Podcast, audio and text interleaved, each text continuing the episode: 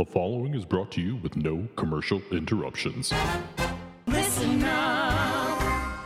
Every once in a while, my my MacBook, um, so it's like a little bit of an older MacBook Air, uh, Siri pops up, and so like I have a Siri notification, so I lose audio for like two seconds, but I don't think um, it impacts. Like you might be able to hear me, I just can't hear myself. So Mhm. like every once in a while that will happen. I honestly don't even know what triggers it because like I just I, I could say Siri, not and it doesn't. Oh, there it is. so can you hear me right now? yes, I can. Did you hear what I just said? Okay. Yes. All right, fine. So I'll just keep talking through it and uh and just try to uh click off the notification as quick as possible. A little bit of a I think somebody needs to make a uh, a web page or something saying like all the words that sound like Siri that triggers it, so like people can kind of oh wait, don't say that word because it'll Yeah, exactly. exactly, exactly. Yep. And maybe the older versions of uh Siri enabled MacBooks um maybe catch uh, a couple extra words in there yeah, that she shouldn't. I'm trying to think now. I was like, I can't think of anything that sounds like it. Uh, Dennis Leary. I don't know if uh, Sorry, say that again. I, I lost you again because she, she popped up again. I, s- I said I Oh. said Dennis Leary. Oh, nice, nice. Uh, yes, that that probably is is probably close enough. Welcome to Season 6, Episode 6 of the Better Band Podcast, an all encompassing trip through every song in the Pearl Jam catalog. I am your host, Branden Palomo. Each episode, a different guest and I go track by track through every album, soundtrack, single, and B side to discover why you simply can't find a better band.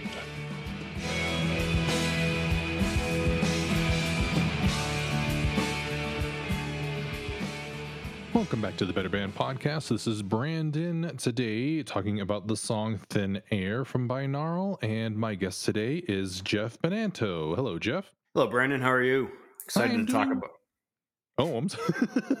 you ask how I'm doing and you plow through. Oh, Don't give me a chance to respond. Oh man, I screwed it up. Sorry about that.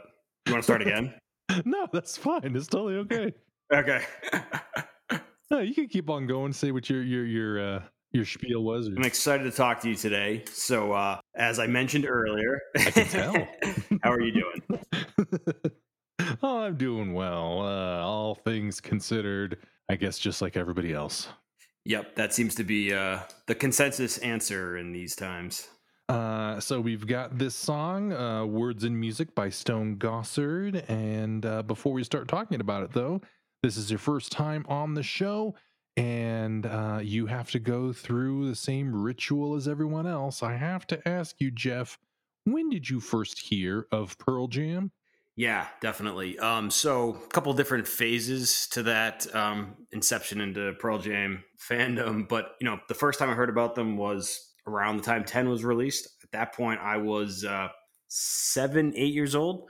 Um, so probably the Jeremy video was the first time I was exposed to them, as I'm sure probably is um, pretty common for others in my age group. Um, so that was my first exposure, and then I also remember the Alive video. I don't think I had you know the the album or the the CD or the the cassette at that point. So I guess the really the the more the deeper exposure was with Verses, um, which I remember my sister had a copy of, and I was able to get my hands on it. My my sister, five years older than me, she exposed exposed me to some awesome music, and um, you know from like the Talking Heads to to the Grateful Dead and Mhm. and um, eventually uh, Pearl Jam made its way into her rotation, and and I was able to snag a copy of Verses, and I remember digging in more deeply at that point, and then you know a couple of years later, or I guess what was it, a year later, Vitalogy, I remember was actually the first CD that I ever actually you know physically purchased in a CD store with my own money. Um, so that's sort of a a a longer origin story across the first first three albums. Did you were you paying much attention to music when you were younger then, or you said you kind of were like eight or so when uh, ten came out?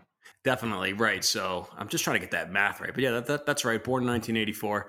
Yeah, I mean, definitely a, an, M- a child of MTV. So like MTV was mostly what I was exposed to. So everything that was on MTV at that time, you know, including you know, I guess you know Beavis and Butthead and, and things like that. But a lot of the music that was on there, I don't think that there was necessarily like a consistent thread to what I liked, other than what they were shoving in front of us at the time. So like, Mhm. there's probably I was probably into some of the pop, but I was also into the you know I remember like Blind Melon, No Rain was always on. Um, obviously a lot of Pearl Jam, obviously a lot of Nirvana. So I think maybe I was starting to gravitate towards towards rock and grunge, if, if you will, and, and whatnot. But um, generally, I was just kind of like relatively open minded to music, but uh, wasn't playing music or anything like that. I mean, you know, probably did some, you know, singing in the school choir and stuff like that. But I don't think I, I had no sort of innate skill or, or anything other than just sort of a you know a fundamental interest in the way that music could uh, be visualized in, in video form. So it probably took a few years after that, and probably even after I purchased that Vitalogy album, before I really sort of like started digging into music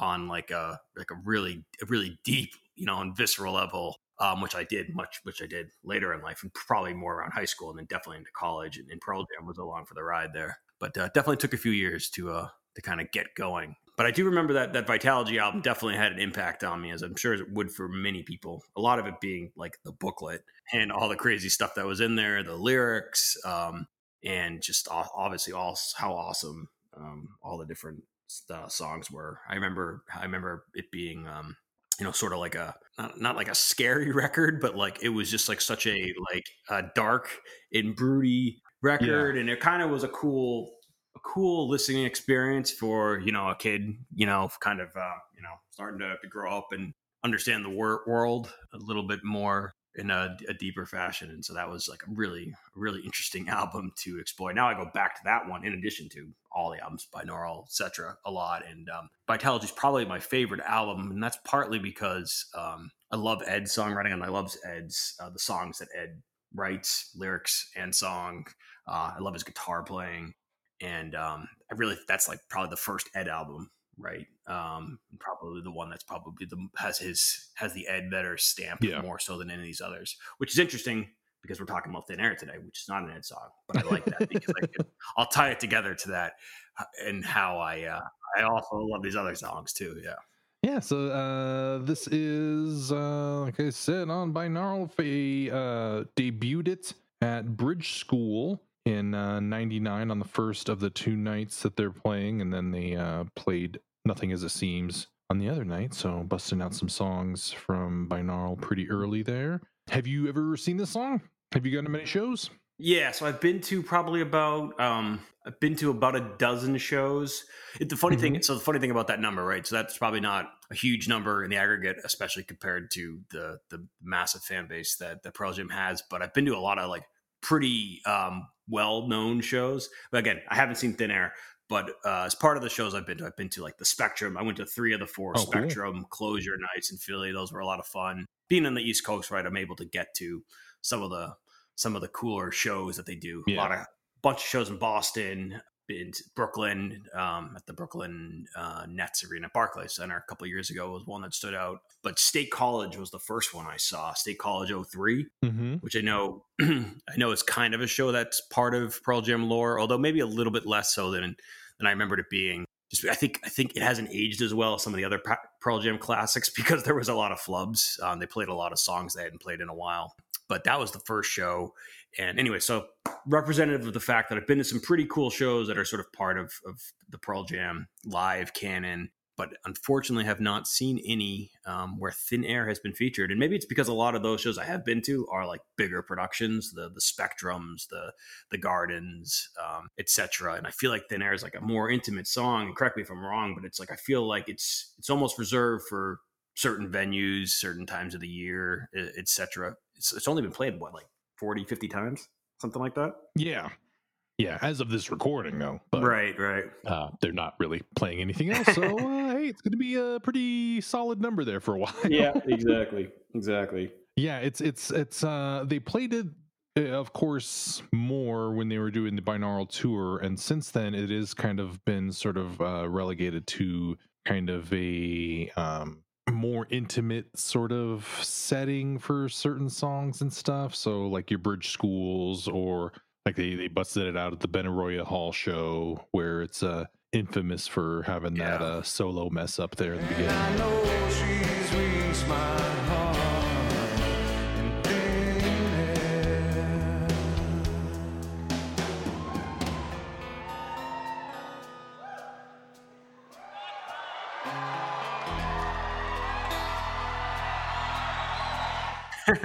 yeah, exactly. I was going to mention that. Um, so Thin Air is also one of the first songs I started to try to learn on the guitar, and it's an awesome guitar song because pretty much all the major chords are are in the song uh, throughout the chorus, verse, etc.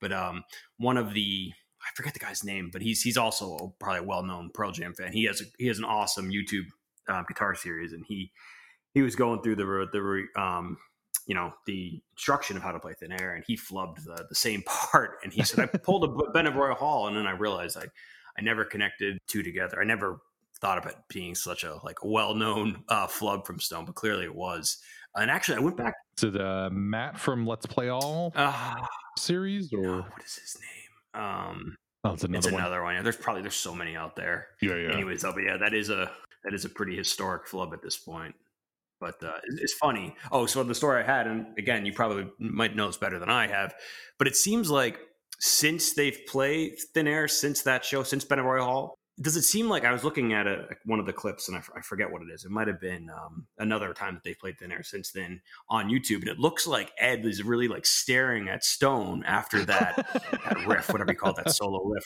It's like to make sure you got this, right, buddy? You got this. And it's almost as if um, like the rest of the band is doing the same thing too, just like tongue in cheek, like you're gonna be able to get through this. I mean, you did write this, right? So it's it's funny, but it is a little tricky lick. I mean, again, I'm I'm, I'm not a great guitar player, but like I'm I'm good enough to know that like it's something that even you know you know really really strong guitar players can struggle with a little bit because there's like a little bit of a you know you're going up up up the um, up and down uh, the frets there and using a lot of different notes within a pretty short time frame. So, but it's uh, I love that little little part of the song. It definitely adds another another nuance to it.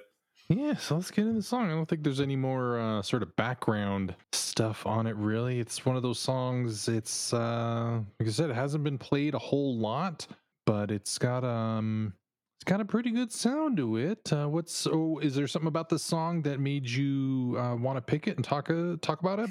Yeah, it always kind of it always kind of stood out to me as a, a little bit of an outlier on on the album and even within their canon because it's it's sort of like a campfire vibe type of song and a lot of those are kind of more tend to be more ed songs right?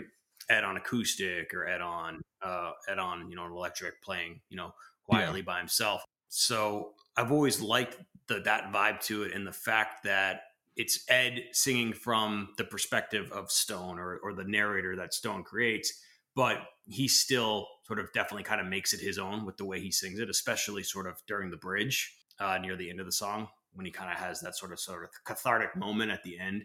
So like that's always attached me to it. Is like I just thought like between the two, like between the two of them, they sort of really co-owned it and um, created a song that is still a little atypical of the rest of Pearl Jam songs. Um, and then also the other the other dimension to that is I was I've learned to play it on guitar, and it's one of the one of those fun songs to pick up to play because again, like I said, has all those different chords to it just a really cool rhythm, really cool strumming pattern. It's got some unique elements to it too, right? Like that little solo is uh, early on in the song, like right after the first chorus, whereas normally that would be right. That'd be like after you know after the second chorus. So it's it's, it's unique, right? It's unique in so many mm-hmm. different levels, right? Unique to Pearl Jam, unique in general, and um, just just a cool vibe. It's kind of a nice kind of a nice break too from what's was sort of a dark record um, binaural. Um, had a lot of you know political overtones to it.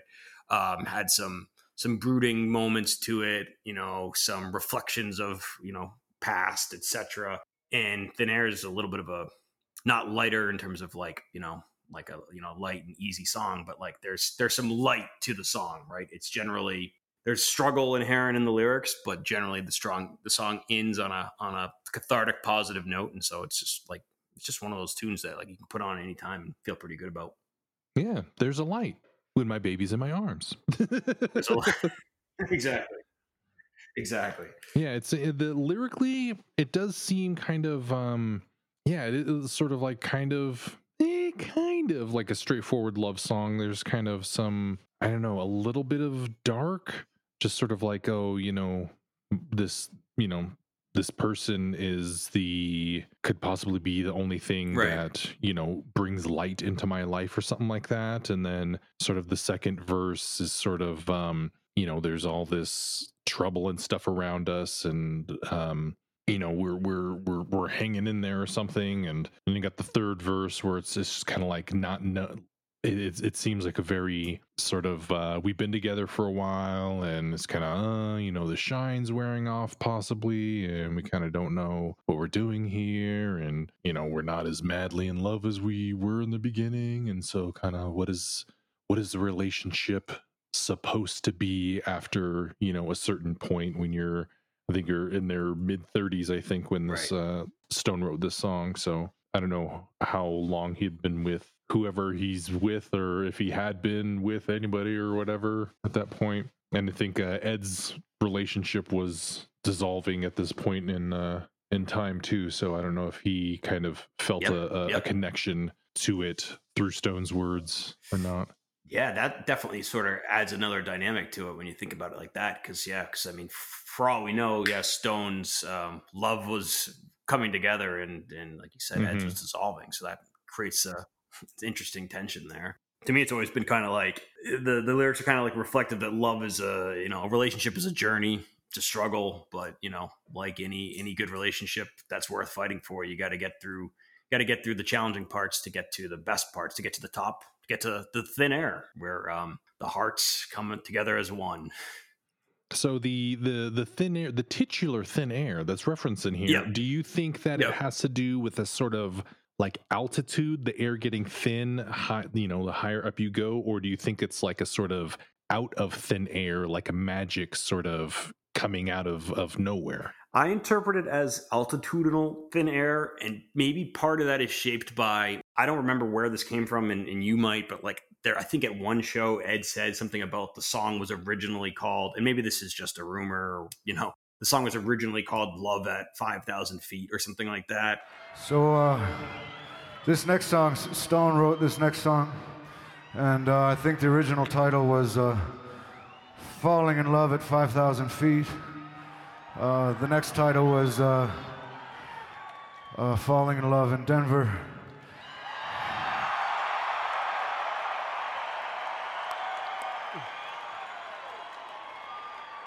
The other title was Getting My Wallet S- Stolen and Telluride.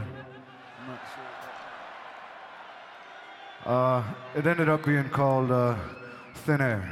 So for some reason, that had probably has shaped my interpretation of it. So I've, I've always sort of thought of it as like metaphorically, it's like he's talking about love and a relationship, but potentially at the same time, it's it's actually a physical journey that that they're going on. Maybe they're going up a mountain. Like maybe they purpose. Maybe this these individuals in a relationship purposefully went up, you know, on this crazy climb um, to sort of test, you know, not just their their their physical strength, but maybe their their emotional strength. And um, to see like you know if sort of the the elements could kind of shape their relationship. And you know clearly by the end of the song once they're at sort of thin air which again could mean it could be any point but if you think about thin air being sort of at a, at a high altitude then maybe you could think, think about it being at the top that's where uh, she's reached his heart. So clearly to me that says you know they withstood the elements and the uh, the challenging task at hand and um, you know they seem to be in a better place for it.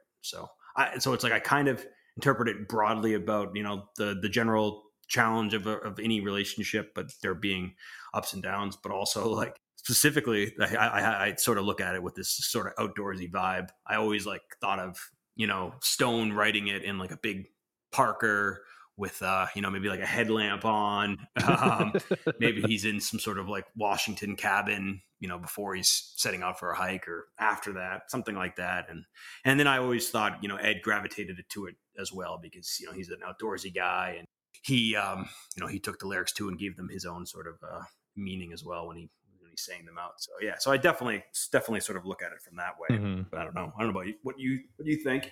No, yeah, it's kind of I can I can get that. I can see that as sort of um possibly, you know, his heart or whatever being up at the top of this mountain and he needs to, you know, go with this woman who is possibly like a Sherpa sort of uh figure who will know how to navigate their way to Yeah. His heart, which, you know, possibly is isolated up there because it's maybe like a seat of knowledge, sort of like a, uh, uh, all knowing sort of hermit guy or something that you have to go up there to get uh, enlightenment from, or possibly stuck up at the top like a prize or you know it's up there so that it, it won't get hurt from everything else that's going on on the ground and stuff trying to to to protect yourself from the world and from love or from other people and stuff like that Yeah, yeah. I mean, it's it does seem like he's saying that whatever is at the top there, be it a, a Sherpa or whatever whatever experience it is, is worth is worth it. But he's also at the same time saying like like there's the line, um, love can keep on moving in both directions, which probably means multitude of different things. But that could mean like you know if you don't make it to the top, you know we'll still we'll still probably exist. Um, we'll still probably find our way, but it's worth it to get there if we can. Yeah, I think that that last verse is probably the most, at least, um, at, at least for me, where I'm in, where I am in my life right now, being married for a while and all this sort of stuff. You know, it's not on my past to presume love can keep on moving in both directions. Sort of, I, I get that as like, you know, I've had relationships end in the past, and you know, nothing lasts forever. So why would I assume that this will or something? But it's, you know, it's it's an agreement, I guess, that you take on when you're when you have a partner or something kind of okay you know we may not like each other every day but you know we love each other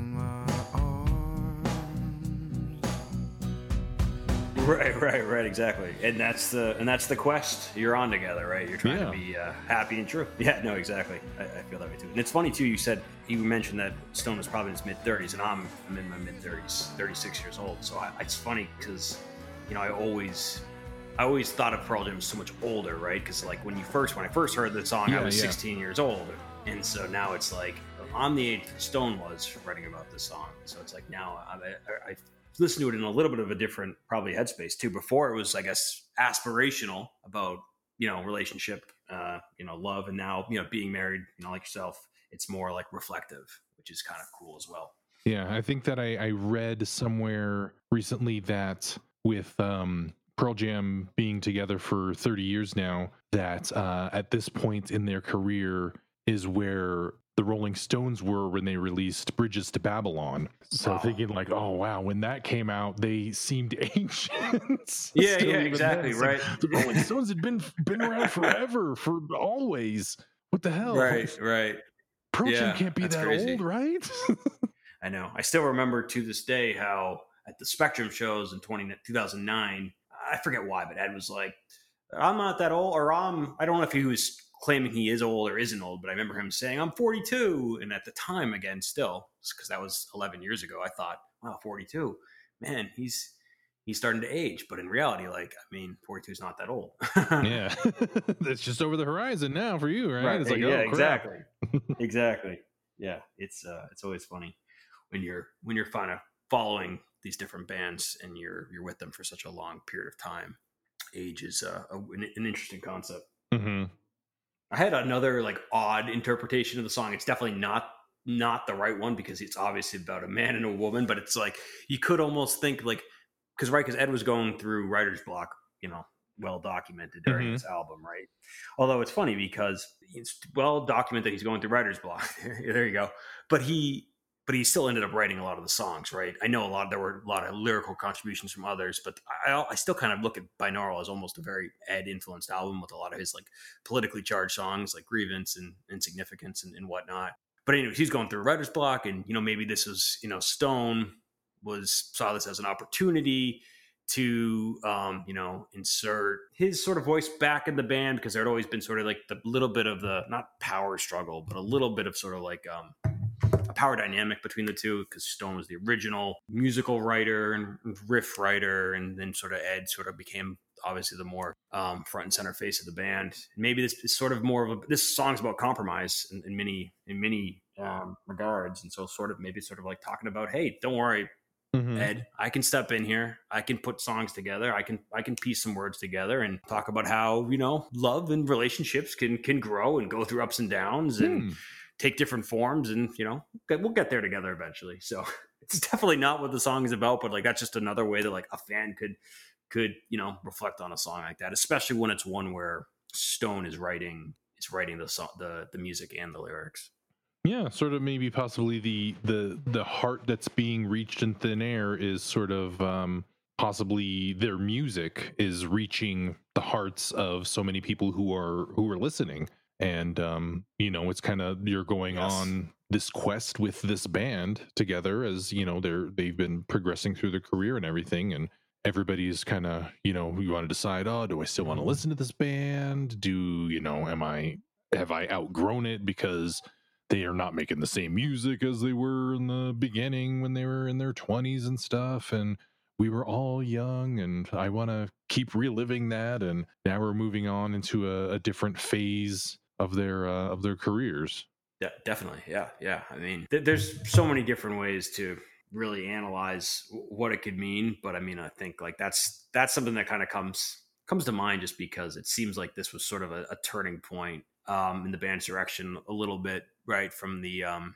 because I think it, with with Yield, they became sort of a, again a more inclusive band from a songwriting perspective, and then in this one, it was like well, are we going to kind of continue to go in that direction, or is Ed still going to kind of shape things, or does it even really matter? Does right like does even what we're doing here matter? Because do our fans still even care about this music? Because the music we're making is far from the music we were making ten years ago. yeah But maybe you know, Stone saying is like, guys, just got to stay in it together, you know, fight through it, and it'll it'll be worth it in the end. Another thing that just came to me too is wasn't in that touring band DVD. Maybe, maybe it wasn't this song. Weren't there like a lot of? I guess so that was 2000, 2000 U.S. tour or North America tour. Weren't there a lot of like outdoor gigs where they were cold? They were like blowing steam and they're wearing heavy jackets. And maybe that's another reason why I've thought about um, this song being sort of uh, a song of the elements. Uh, yeah they again, um they were in europe in this in the spring summer and then towards the Okay. uh towards the fall they were in the united states or at least uh, at least i know in the uh on the second leg of that tour and stuff because they were the uh you know the 10 year vegas show was in october and they kind of wrapped up before uh, Right. thanksgiving and stuff in seattle and everything Yeah, and I, I remember some of those just again from the touring band DVD, which also was very central to my uh, Pearl Jam fandom development. But I guess I should say more like the the version two. Like I basically was a fan growing up, but once I sort of got into college and I found that DVD, then I just got reimmersed into them, especially from a live perspective. I just remember like the jackets really sticking out. I haven't watched it in a while, the, the DVD, but I remember like, yeah, I think it was like there might have been some like Bay Area shows or Yeah, yeah. something that um, they had to bundle up for with unexpected cold fronts. Um, so I've always also had that um, relationship with binaural that it's sort of like um, an album that's you know written uh, written for for the elements. Same thing with like you know nothing as it seems, which has that you know Montana blue sky sort of uh, vibe to it. Yeah, and plus, you know, the uh the album artwork is all celestial bodies and stuff like that too. So it kind of makes you think about being outside in the dark, looking up at the sky. Definitely, yeah, that's that's definitely true. I mean, that album artwork definitely stood out. I remember not knowing, not having any real interpretation of it or anything, but I remember it being really cool. Yeah, yeah. What about you? Is this is this a song that is a song that you've uh, enjoyed and have come back to a lot, or is it kind of uh, you know a filler song? Uh, it is sort of an album track song for me. It's not, you know, something that gets me real pumped up and stuff like that. And I think that there are sort of some of the other slower songs. You know, I, I prefer "Of the Girl" uh, to this. hmm I, I- I think that there's sort of like songs that pair up. That's kind of like you know, there's uh, thin air and of the girls, kind of like, oh, do you like either or? And insignificance, grievance. Oh, you know, which one do you like better? I'm looking at the the list now. I don't know if there's any other sort of oh yeah, maybe nothing as it seems, sleight of hand, kind of as far as like kind of trippy guitarish sort of sounds. Lots of effects. Yeah, Yeah. definitely a lot of pedal work and obviously the binaural binaural rec- recording technique definitely kind of permeated this album for for sure. And that, that's one. I mean, that's I think that's another reason why Thin Air kind of stands out because it's a little bit less produced, overproduced than some of the other some of the other tracks, at least in uh, at least in my opinion. Yeah, I was I was listening to it and it was kind of like, is this one of the before you know like looked up officially? It's like, is this one of the binaural Yeah. ones? It's like, oh no, this definitely isn't. There's a, a lot of guitar overdubs going all over Yeah. the place, going from the right ear and then the left ear and then the center, and it's kind of like, oh yeah, that's that's not uh that's not live. yeah, more yeah, more straightforward. Yeah, like whereas of the girl, that's that's definitely more. That's got the binaural um, effect full and full and center. Yeah, yeah. yeah. Of the girl, I mean, probably also they, you know, I think they've played that live a lot more than than Thin Air.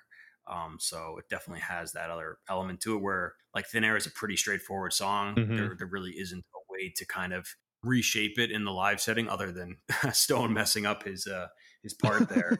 Um, so that's probably why like again in the you know in the canon of, of pearl jam songs with the song being you know both a studio song and a live song like it's not gonna it's not gonna stand out as much because you know they there's not too many different ways to take it but i but i do wonder if they if they ever could try to speed it up a little bit more how it would come across because like the end like the end outro part you know i know she's reached my heart like it is a pretty compelling moment and i wonder if like they just you know they crank up the riffage a little bit more. They, they crank it up a little bit faster. It, it might might make it might make for a little bit of a different a different uh, variation, but who knows? We probably won't ever see that. Put a Yeah. little uh, given to fly. Yeah, exactly, exactly. They sort of exactly. And then speed that up. another cool thing that could be cool, and I don't think they'll ever do this because they probably would have done it now if they would have. Mhm. But like, what about if Stone sang in the live live setting? Right? Like, how are there any songs that are written lyrically by another band member where they don't sing on the album, but then in a live setting they sing? I can't Hmm. can't think of any. And I, but I feel like if there was to be one, this would be a pretty easy one to do because it's it's a slower song. It's a little bit it's campfirey, right? So it's kind of easy to sing along to. So like I feel like they could get away with this one. They they don't do that, right? Like Jeff doesn't sing "Nothing as It Seems" or anything live, has he? No, I don't think that they've uh they've traded off on that sort of stuff at all. I know that um Matt will do a lot of the backing vocals for songs that he's written, Mhm. but um yeah, I wonder if there's like a uh, a Stone sung demo of this locked in their vault somewhere or something. That would be cool. That would be really cool. He definitely sings with some passion. The um, you know, he he's the background singer with some passion on at least a couple of the YouTube clips that I've seen. So I'm sure he's he's given it a whirl before, and if if not if not as part of the demo, that'd be cool. Well, so Yeah. maybe if they're listening, maybe if they're listening, it's, it's an idea for uh binaurals. Um, I guess the 25th anniversary or something. Yeah, yeah, yeah. Do you think there's anything else about this song that it is like it's it is a pretty straightforward song, and I think we pretty much were straightforward about it, right? yeah, I- think so. I mean, I, uh, the last thing I would say is like I, when I did was doing some research just on the song, it seems like some fans have interpreted some sort of like more of a sinister vibe to it, probably related to the the Byzantine lyric, like around you know conflict and maybe do the lyric around doing harm. But I guess the thing I would say is like. I hope mo- I hope we don't have to interpret that that way, and I think it's really we should just take it for what it is. It's it's a love song, which is a little bit rare within um, the Pearl Jam, you know, discography, right? Because like most of the love songs aren't pretty straightforward, and this one is pretty much as as clear cut about a relationship as as you can get. So we should take it and embrace it and continue to enjoy it as much as we can, and hopefully one day see it busted out at a show down the line.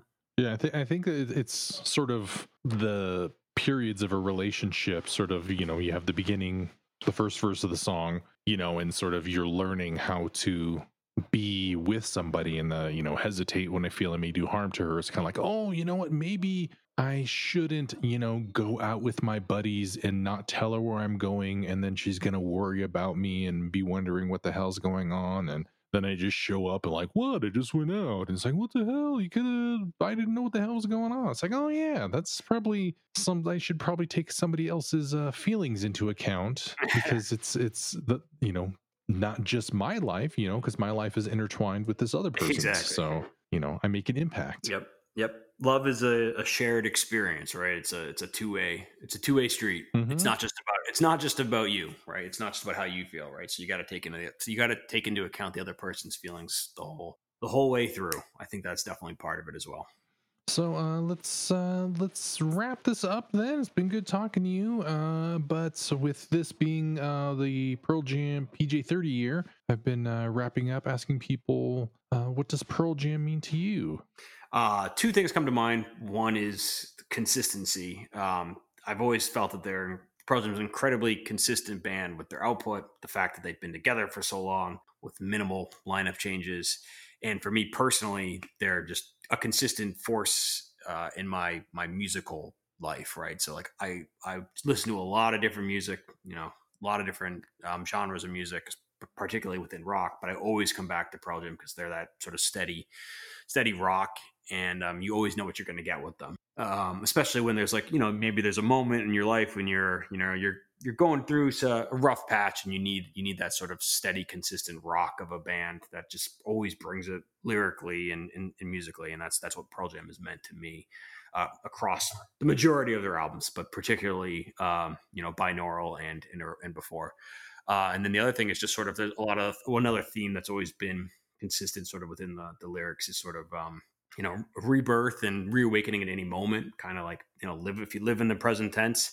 you're always going to be able to get more out of the next moment and you're going to be able to you know maybe improve your your lot in life you just got to have the right mindset and so i think that that's been a theme particularly for for ed and his lyrics but it's a nice sort of guiding principle to uh you know live in the moment forget about the past and um so that type of um, mindset is something that means a lot to me. So I, I, associate that with Pearl Jam, and so that's why that's one of the ways they mean uh, something of magnitude to me. Yeah, right Yeah, thanks for thanks for coming on, dorking out about Pearl Jam, and yeah, and, uh, giving giving giving all of us something to think about. yep. Thank you. Yeah, that was awesome. That was a lot of fun. I mean, uh, I've, I've been on some podcasts before, but they have nothing to do with um, with Pearl Jam or, or rock music in general, and um, they're not nearly as fun. So that was a lot of fun. As you said, dorking out. Is there is there anything that you want to uh, point people towards? Any if you have social media or you have any projects you have online, blogs or stuff that uh, you want people to check out? Sure. No, uh, we're cooking some stuff up for for projects, maybe a blog down the road, but um, mostly the best place you can find me is on Twitter at uh, J Benanto, J B E N A N T O, and I'm usually tweeting about a bunch of different topics, but uh, primarily about about music uh, and about bands like Pearl Jam. Yeah, well, you know, this uh, comes out in months. Yep, so, that's true. Yeah, it gives you're you're you're you're uh, you're under the gun now. You got a you got a, a deadline to meet. exactly, exactly. That's that's one way to work. The Better Band podcast is produced by listenupreno.com and Branden Palomo and published using a Creative Commons Attribution Share Alike 4.0 license. Please visit creativecommons.org or email listenupreno at gmail.com for more details. All music played is owned by the respective publishers and copyright holders and is reproduced for review purposes only under fair use. You can subscribe to the Better Band podcast on Apple Podcasts, Google Play, or from betterbandpod.com using your favorite podcast app. You can find us on Facebook, Twitter, and Instagram at Better Band Pod. I am on Twitter at Branden P. B R A N D E N P. If you like the job I'm doing here, you can go to ko-fi.com slash Branden P and leave me a $3 tip, or give me a five-star review on Apple Podcasts, and don't forget to tell your friends. If you would like to be a guest on a future episode, send an email to betterbandpod at gmail.com or send any insights and stories you'd like to share, and I'll read them on the season finale episode. Again, I'd like to thank my guest Jeff, and as always, this is Branden saying, Bob is not here. We have searched every square inch of the space, and all we have found is porno, porno, porno.